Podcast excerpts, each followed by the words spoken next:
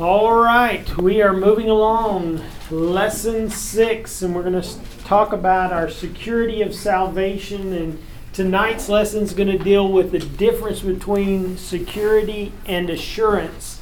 And then next week, we'll dig into some passages to see our security in Christ so that we can better have an understanding of our assurance of our salvation. So, um, again, remember, um, I've got a couple of testimonies. If anybody else has theirs with them, be sure and hand those in. Um, I had a few of them email me throughout the week, and uh, I've looked through them and passed them back and everything. So make sure you're working on those testimonies and get those in to me. Um, let's start with the word of prayer and then we'll get into our lesson. Heavenly Father, we thank you for today and we thank you for your grace, your love, and your mercy. And we thank you um, for the opportunity to come together and to study the truths that are found in your word. And uh, God, I just pray that um, by the end of the night that we'll all have the assurance of our salvation and by the end of next week that we'll be ready to give an answer for the hope that's within us, dealing with our security and our assurance whenever we speak to other people as well, using your word. God, we just love you. We thank you for Jesus Christ, the gift of eternal life that comes simply by faith in him. We ask all this in Jesus' name we pray. Amen. All right. Well, like I said, in this lesson, we're going to look at several different areas. First, we're going to look at the difference between assurance of salvation and our security as a believer. And then, second, our goal is to make sure that everyone has the assurance of their salvation. You know, the story of the Bible, as JB says, is that God has God, the perfect God, brings sinful man back to himself using his son, Jesus Christ. It's a story of reconciliation. And there's three aspects to that there is eternal life salvation, there's Christian life um, salvation, and then there's a future salvation, glorification. Um, and so all of those aspects play into it. But there is a good news message that is for eternal life salvation. And so let's review what the gospel message is. What is the gospel message? That Jesus did what? Died. He died and rose again. Exactly. So he died on the cross and he died to do what? Pay for sin, Pay for sin, for the sins of who? Everybody. Everybody. And then he was buried, and then what happened three days later? Rose. He arose from the grave and conquering death. Exactly right. And then he was seen by many people. And so we have his death and his resurrection. And like we said, it's important whenever you talk to people about the gospel message that we include the the resurrection. So many times people are all about, you know, Jesus died for your sin. Jesus died for your sin. But they leave out the resurrection. But without the resurrection, there's no power.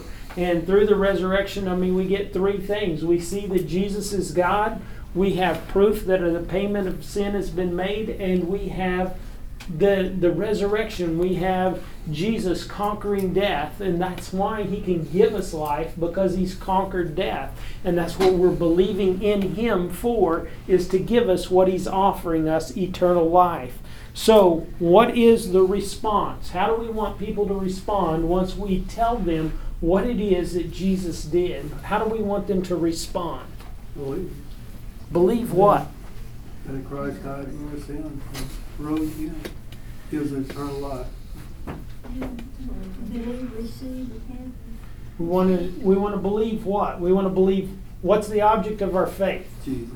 Believe in Jesus. So not just believe that Jesus died and rose again, but we want to believe in him for what he's offering and what is he offering? Eternal life. Eternal life, exactly right. And that's important, and we're going to see why it's so important that we say that we believe in Him for eternal life. We're going to see that over the next couple of weeks because we want people to be assured of their salvation. And whenever we we help them to understand that not just that you're saved, because you know I can be saved and I'm saved right now, but am I going to be saved next week or the month after that or five years down the road? Well, you know, whenever you just say saved, you know, that doesn't give all of the information. But whenever we say that you have eternal life and you get it at the moment you believe in Him, and if it is eternal and it lasts forever, then, you know, there's no way that I can get out of it. And so it's eternal life. He's given it to me, it's a gift. It's not based on what I have done, are doing, or will do. It's based on what Christ has done and the promise that He made to me for eternal life. So I kind of a- answered the next question that I was going to ask you, and that question is: is what if somebody believes in Jesus Christ for eternal life? Does that mean that they're saved and saved forever? Yes. Yes. And so, what if they go off and, and they murder? Are they still saved and saved forever? Yes. What if they quit believing? He remains faithful because he can't himself. Exactly.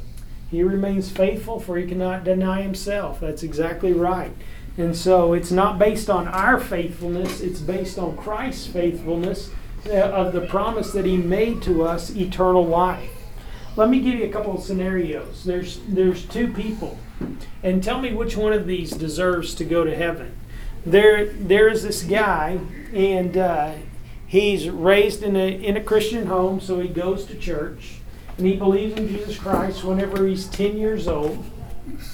But soon after that, he gets out, he gets him a car, he's 16, he goes on his own ways, sneaking around. He gets into a gang, ends up shooting somebody, ending, ending uh, himself up in prison. And um, does he deserve to go to heaven? No. No. Exactly right. There's this other guy, and he's his friend, and they grow up together, go into the same church. 10 years old, this kid believes in Jesus Christ for eternal life as well. And he lives his life, a good life. Um, he ends up raising a good family. His children have believed in Jesus Christ for eternal life. And uh, he teaches a Sunday school class in his church and um, just living a good Christian life, doing good things for other people, does he deserve to go to heaven? No. No. No, you guys are great. You guys are on the game here. None of them do, but will both of them have eternal life? Yes. Yes. Why? Because they believe in Jesus Christ. Because they believe in Jesus Christ for eternal life. That's exactly right. So it's not based on our goodness, our works, our righteousness that get us there. It's by faith in Jesus Christ and in Him alone that we have eternal life. So when a person believes in Jesus Christ, they have eternal life. They're secure, they're safe forever.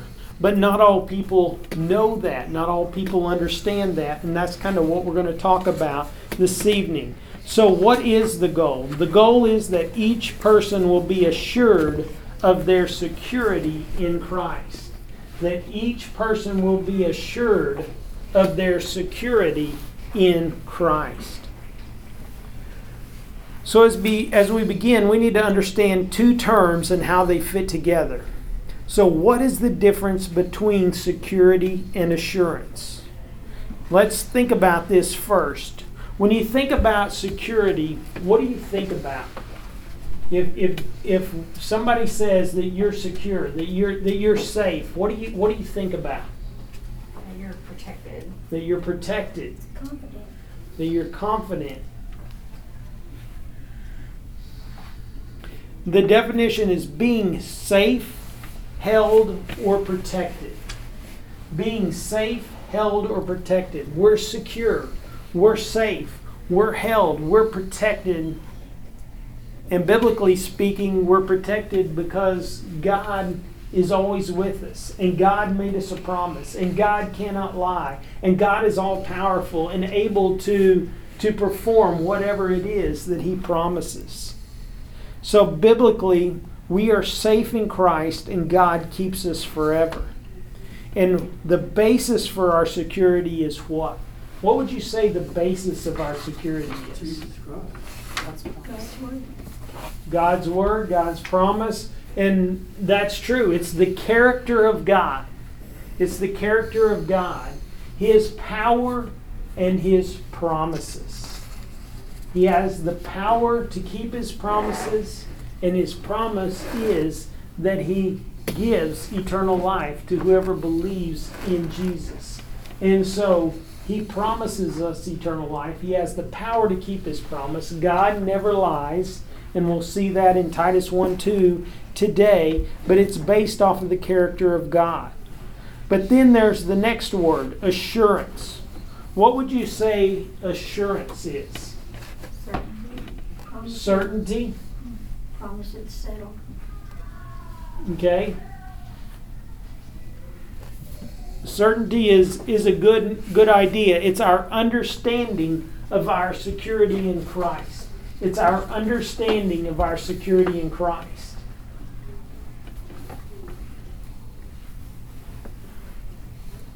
So, this is based on our understanding and trust in God's character.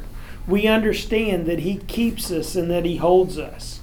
And so, down there below, I think this is the important thing, and it, it summarizes this and, and makes the point that we need to make is that all believers are secure in Christ. But not all believers have the assurance of their salvation. All believers are secure in Christ, but not all believers have the assurance of their salvation. Security is something that we have, it's a truth. That, that we are all secure in Christ. Anybody who has believed in Jesus Christ, they are safe, held, and protected by God the Father. But assurance is our knowledge, our, our certainty that, that we know that we're safe, held, or protected. And not all people know that. As a matter of fact, most people don't know that because most people look back to themselves rather than looking to the promise that Christ made. But the question is is does God want us to know that we have eternal life? Does God want us to be assured of our salvation? Yes, yes. Does he? Yes. Yes. All right. Yes. He does. Otherwise, why would we be looking at this?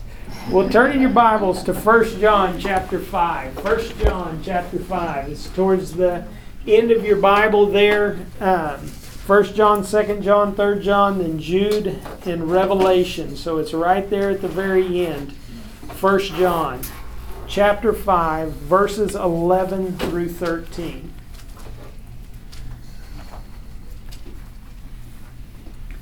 Whenever somebody gets there, if they want to read it, that would be great.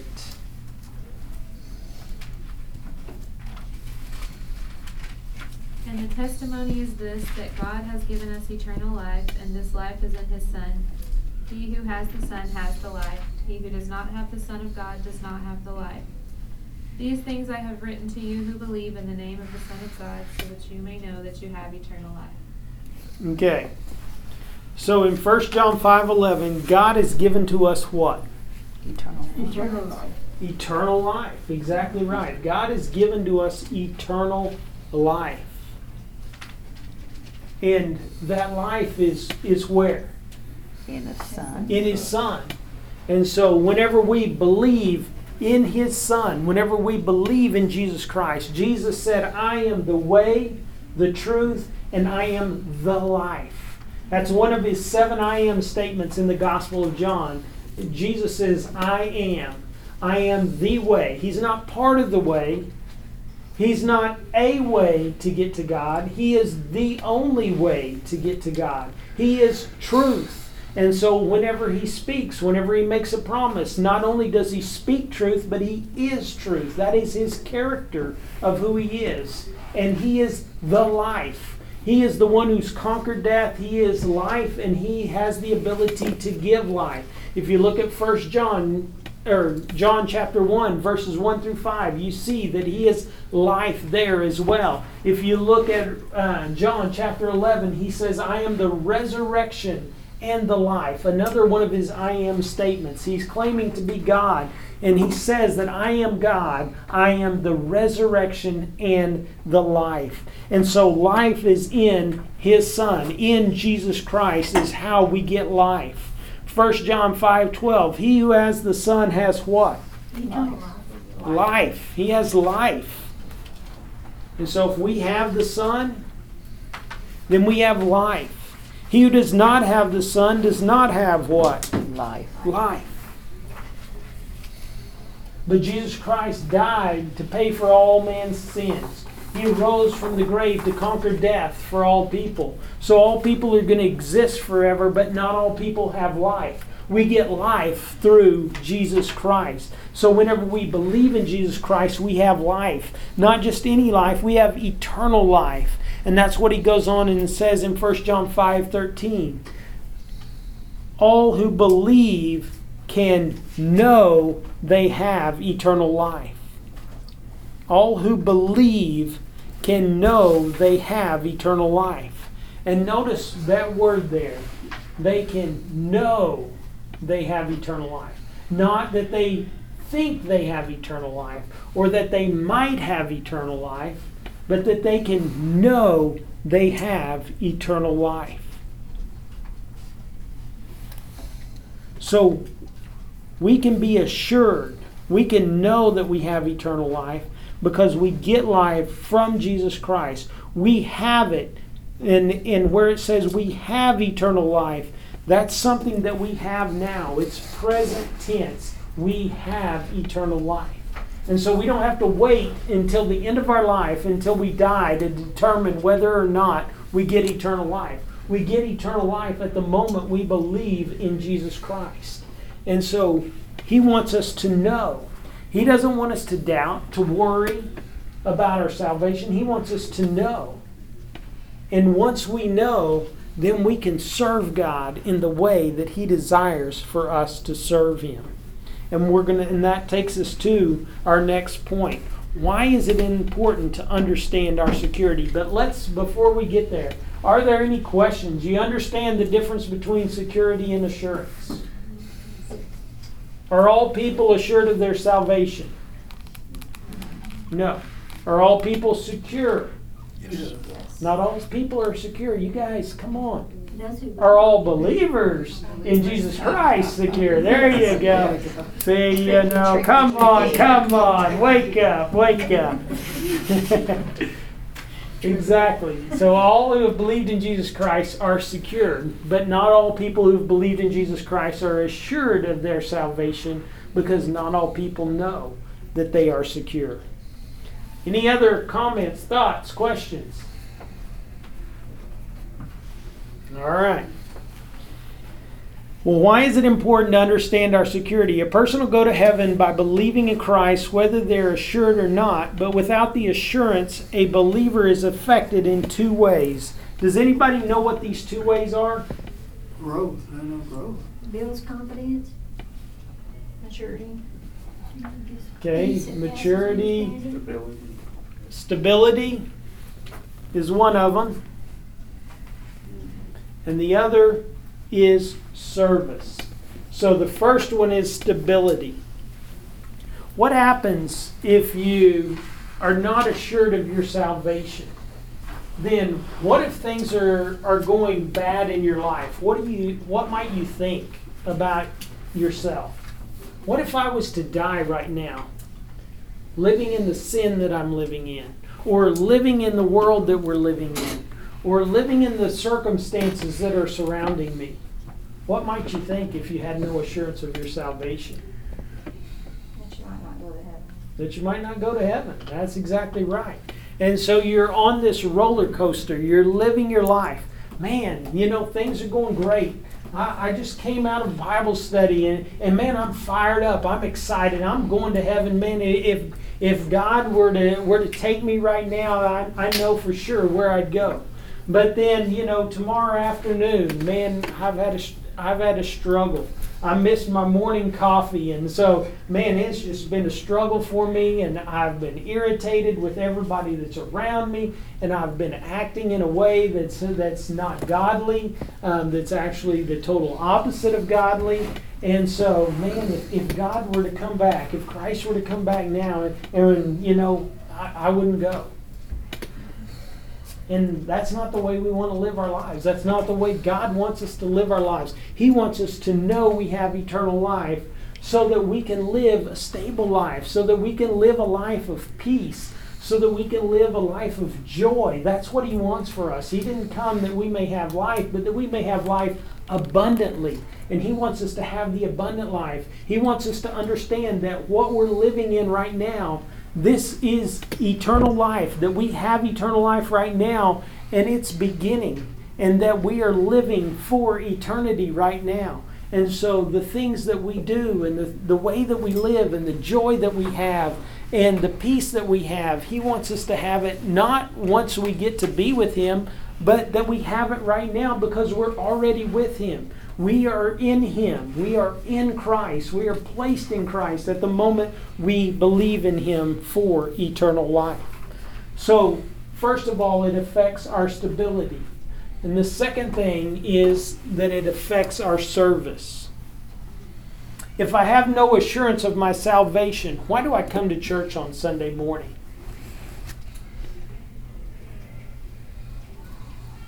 If I have no assurance of my salvation, why do I live for Christ? Fear. Out of fear, exactly right. I better be at church on Sunday morning because if I don't go to church on Sunday morning, then um, you know, then I may not I may not get to go to heaven. I may not be get to be with Christ. I better serve. You know, I better be in be in this ministry or that ministry because if I don't, then I may not go. And that's not why we are to serve Christ. Why does he want to serve us? What is our motive? What should our motivation to serve him be? Love. Love, exactly right. You guys got it. We are to serve him out of love. If we have no no assurance of our salvation, we serve out of fear. But if we have the assurance of our salvation, we serve out of love. You know, some pastors they get that backwards. They say if you don't scare people to death, then they're not going to be in church. If you don't scare people to death, then they're not going to give. If you don't scare people to death, then they're not going to serve. But that's not true. How many of you in here know beyond a shadow of a doubt that you are saved? And if Christ were to come back today, next week, or 200 years from now, that whenever He comes to take you, that you'll be with Him and be with Him forever? Okay? So y'all know that. So why are you here?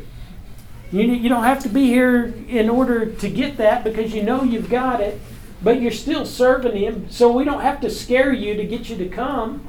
You want to come because you want to know more about Christ. You want to you want to know more about His Word. You want to be more confident so that you can talk to others about the truths that are found in His Word. And so you're here because you love God because you love your children and you want them to, to understand and to know God. And so your motivation is not fear that I have to be here otherwise I may not make it. You're here but knowing that you could be somewhere else, but you love God and you want to make Him a priority in your life. And so we don't have to scare you in order to come. We want you to serve God why God wants you to serve Him as an act of love. Does that make sense? Well, there are two key issues that always surface when we're dealing with the security of the believer. As we deal with the issue of security, we can always come back to two key truths whenever someone says that you can lose your salvation or that we are not secure. Those two key principles are what we're going to look at next. Now that we understand why we need to be secure and have assurance, let's look at what the Bible says about security. What are the key principles and truths found in Scripture that deal with security? What is it that the believer has? Eternal life. Eternal life. So, here's the question. It's a real difficult one. How long is eternal life? Forever. Eternally. Forever, exactly right.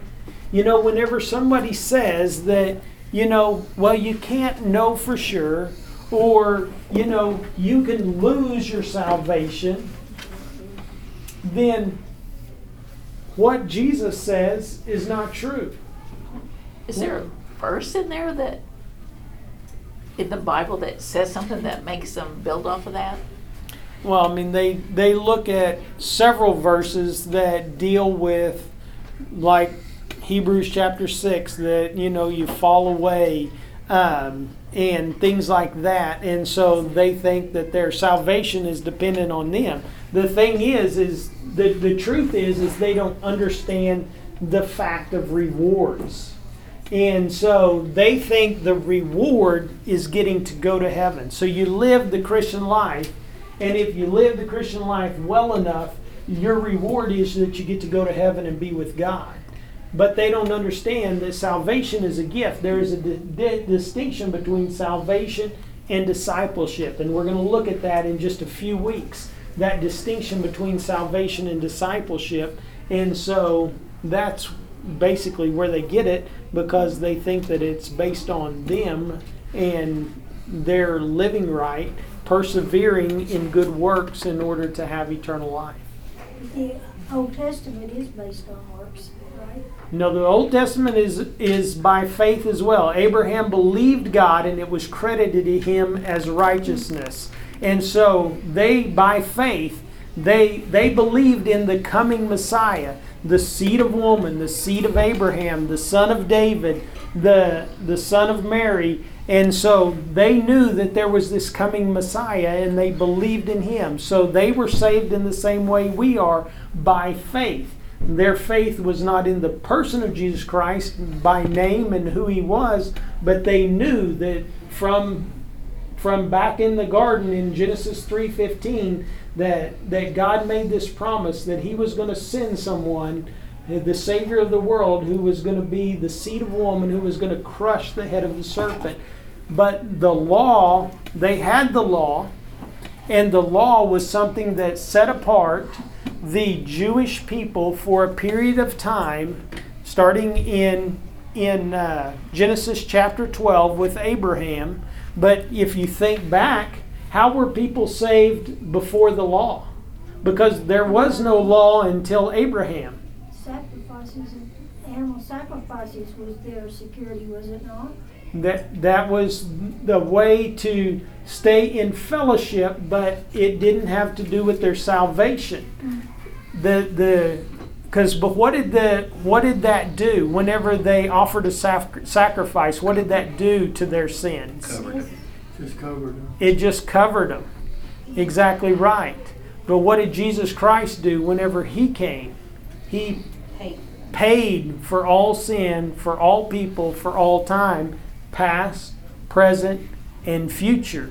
And so the animal sacrifices, the law system, was not for salvation.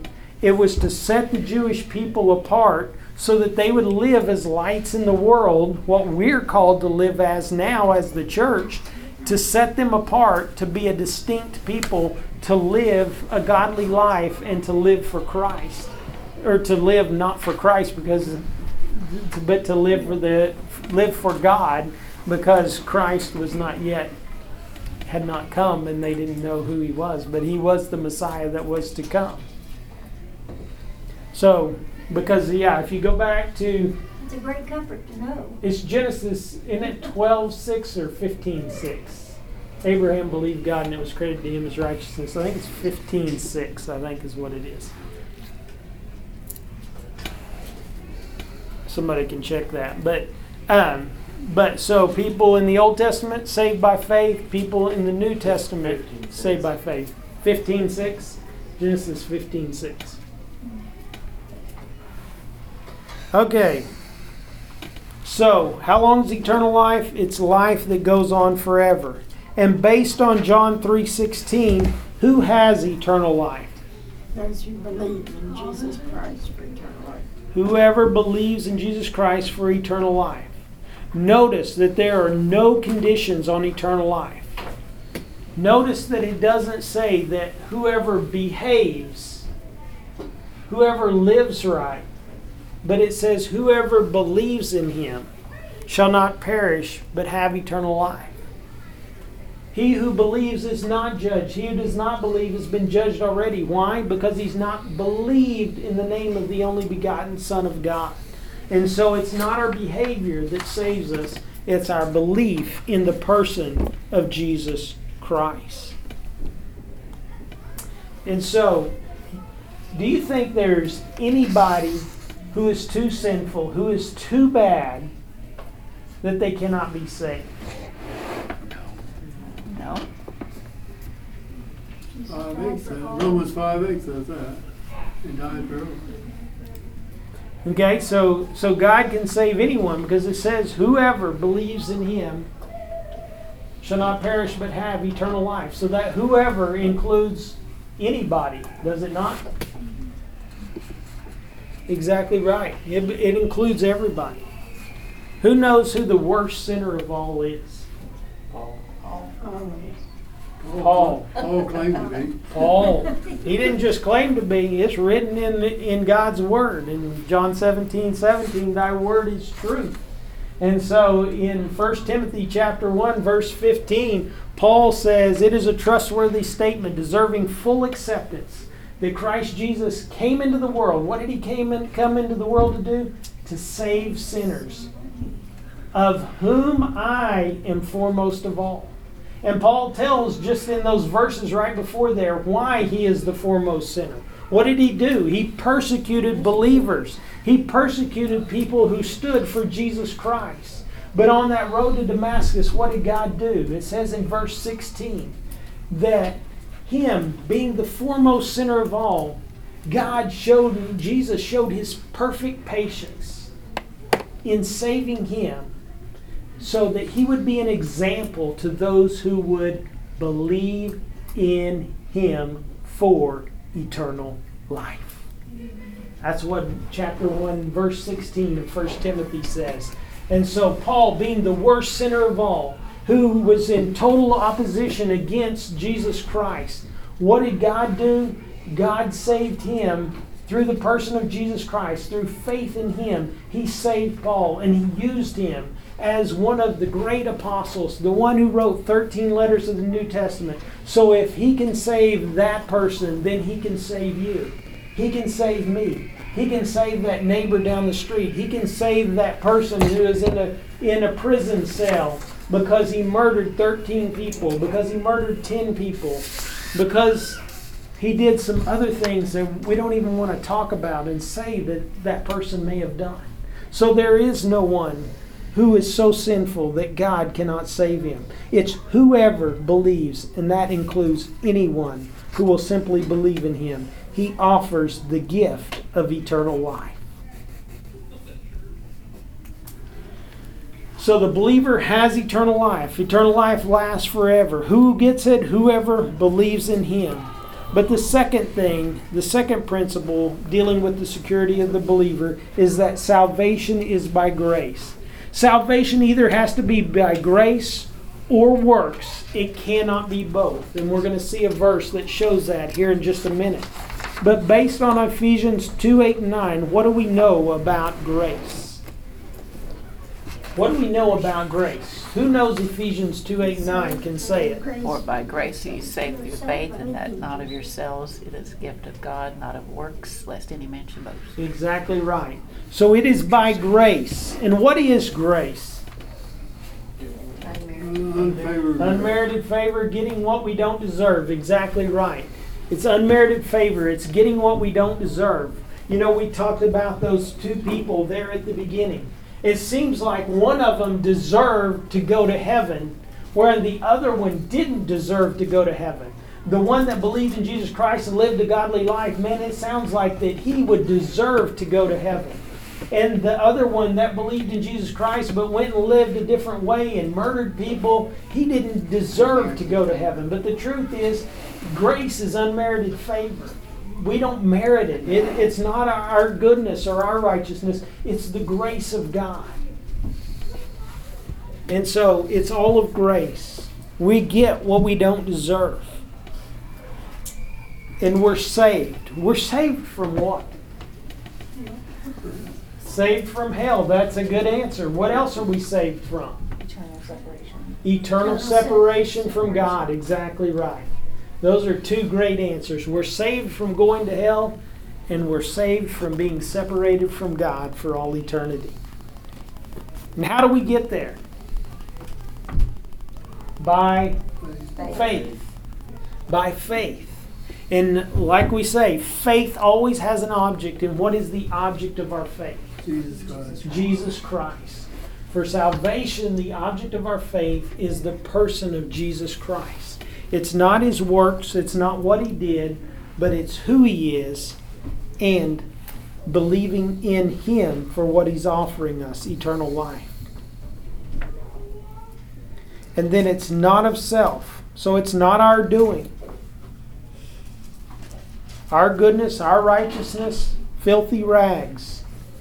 It's a gift. And what is a gift? Something you earned? Something you worked for? Free. No, it's something that's freely given, exactly right. Something that's given freely. And just to make sure, they says he says there, it's not of works. So that no one may boast. Not of works. It's not what we do. So in the box there it says eternal life is either forever or it's not eternal life. Salvation is by grace through faith and it's not by our works. Grace is not based on what we do either before or after salvation. We are saved by God's grace, not if we work or keep on working. If a person says that they must keep believing, then this is a work, something that they must do. But at the moment we believe in Jesus Christ, He gives us eternal life. So, looking there, can grace and works exist together? No. Look at Romans 11:6 real quick. Romans 11:6. But, but if it is by grace, it is no longer on the basis of works, since otherwise grace is no longer grace. Okay? But if it is by grace, it's no longer on the basis of works. Otherwise, grace is no longer grace. So, if you have grace plus nothing, that equals salvation. Salvation. But if you add anything to grace plus anything else, it does not equal salvation. If we add anything to it, if you have 0 plus 0, it equals 0. But if you add 0 plus any other number, it no longer equals 0. If you put a 1 in there, a 2 in there, a 3 in there, it no longer equals 0. And so that's what grace is. Grace is free. So grace plus nothing equals salvation. But if you add anything to grace, then it's no longer salvation. It's like corrupting it. Exactly. I know what it's saying, but it seems like it's phrased a little awkwardly there about how grace and works exist together. Maybe grace for salvation and works for salvation can't exist together, but grace and works certainly exist in the Christian life. Yeah, they can they can for the Christian life, but they don't for salvation. Yeah, exactly I right. wish we had some kind of clarification. Yeah.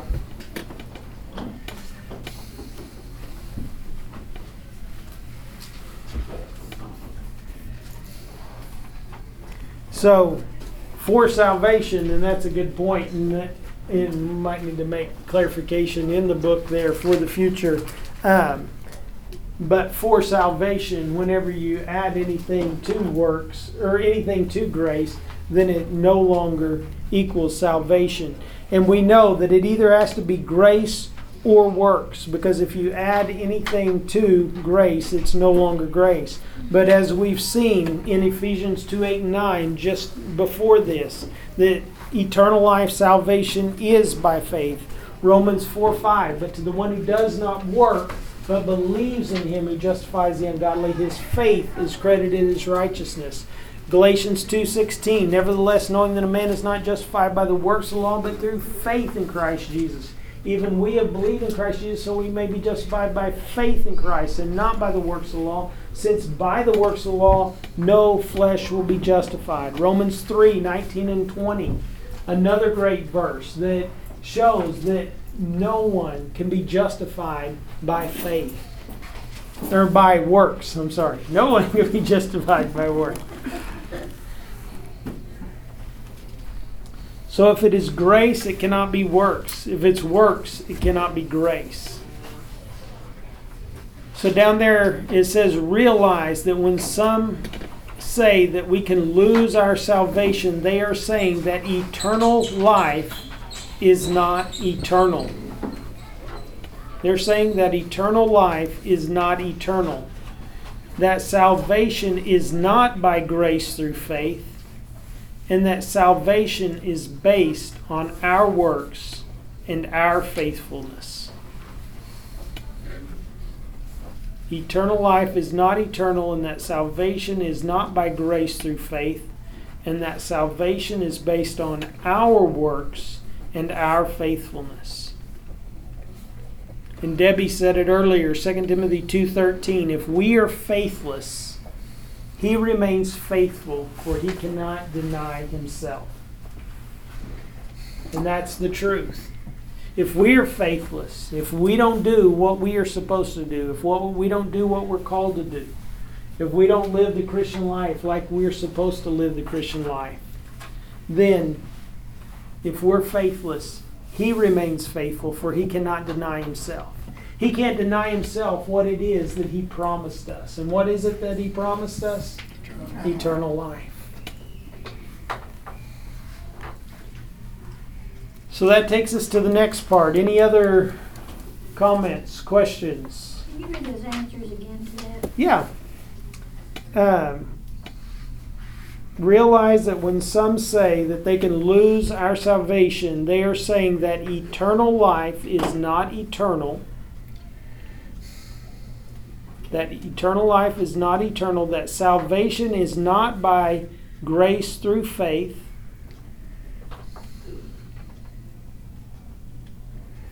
And that salvation is based on our works and our faithfulness. Thank you. You're welcome. So, the basis for the security of the believer. What is the basis for the security of the believer? Titus 1 2. What does Titus 1 2 say?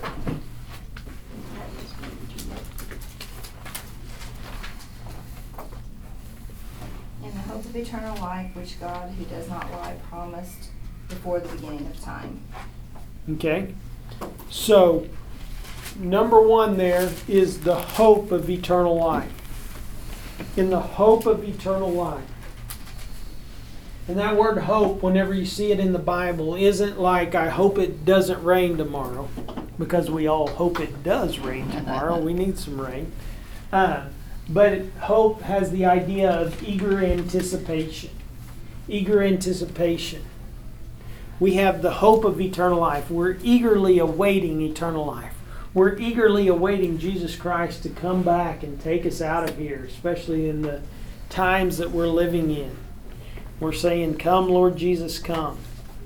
So, in the hope of eternal life, God who cannot lie. God who cannot lie. John 17, 17, Thy word is truth. John 14, 6, Jesus said, I am the way, the truth, and the life. Not only does he tell the truth, but his character is that he is truth. And he promised long ages ago. And I like what her how her Bible read. Promised before time began. Is that what it said or something like that?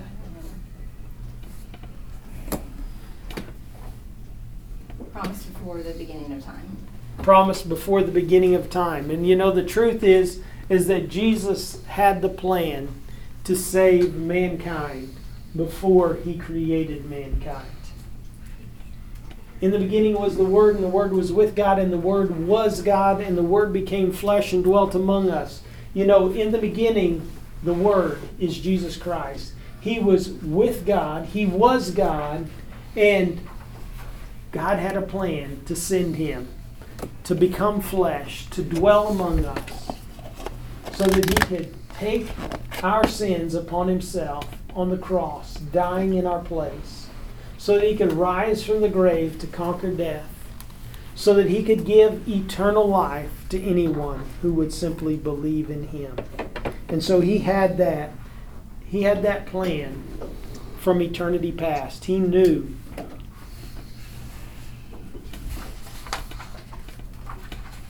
So God who cannot lie promised to us eternal life. Based on the character of God, we are secure in Christ.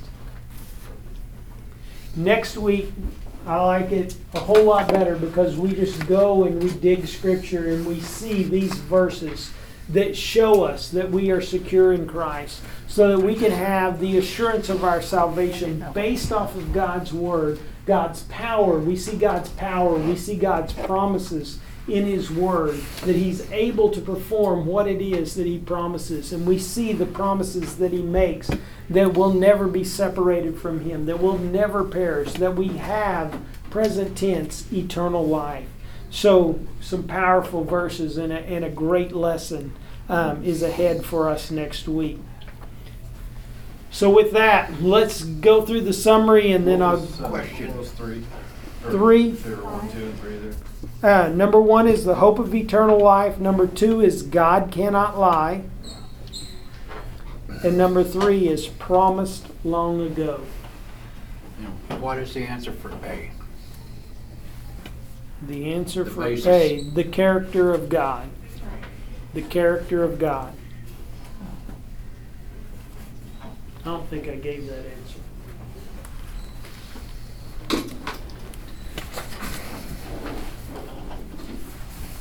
Okay. Number one in the summary all who believe in Jesus Christ for eternal life are secure in Christ. All who believe in Jesus Christ for eternal life are secure in Christ.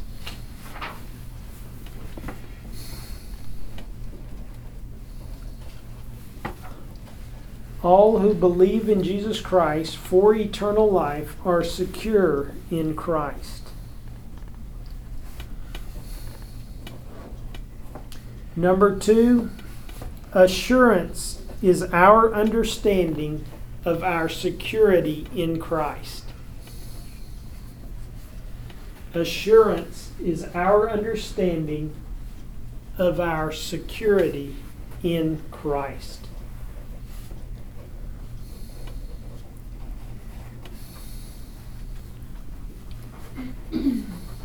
Number three, God wants us to know we are secure in Christ. God wants us to know we are secure in Christ.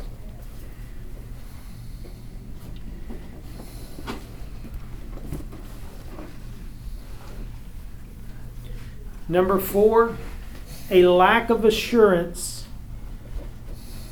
affects our stability in service. A lack of assurance affects our stability and service.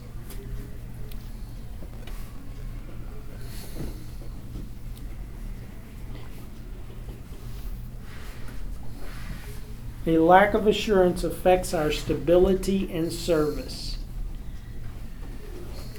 Number five, eternal life is forever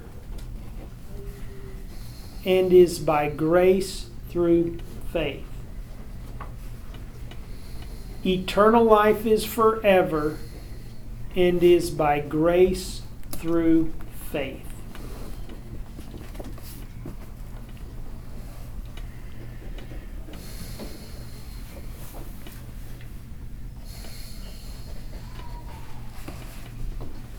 And number six, the basis of our security is the character of God. The basis of our security is the character of God.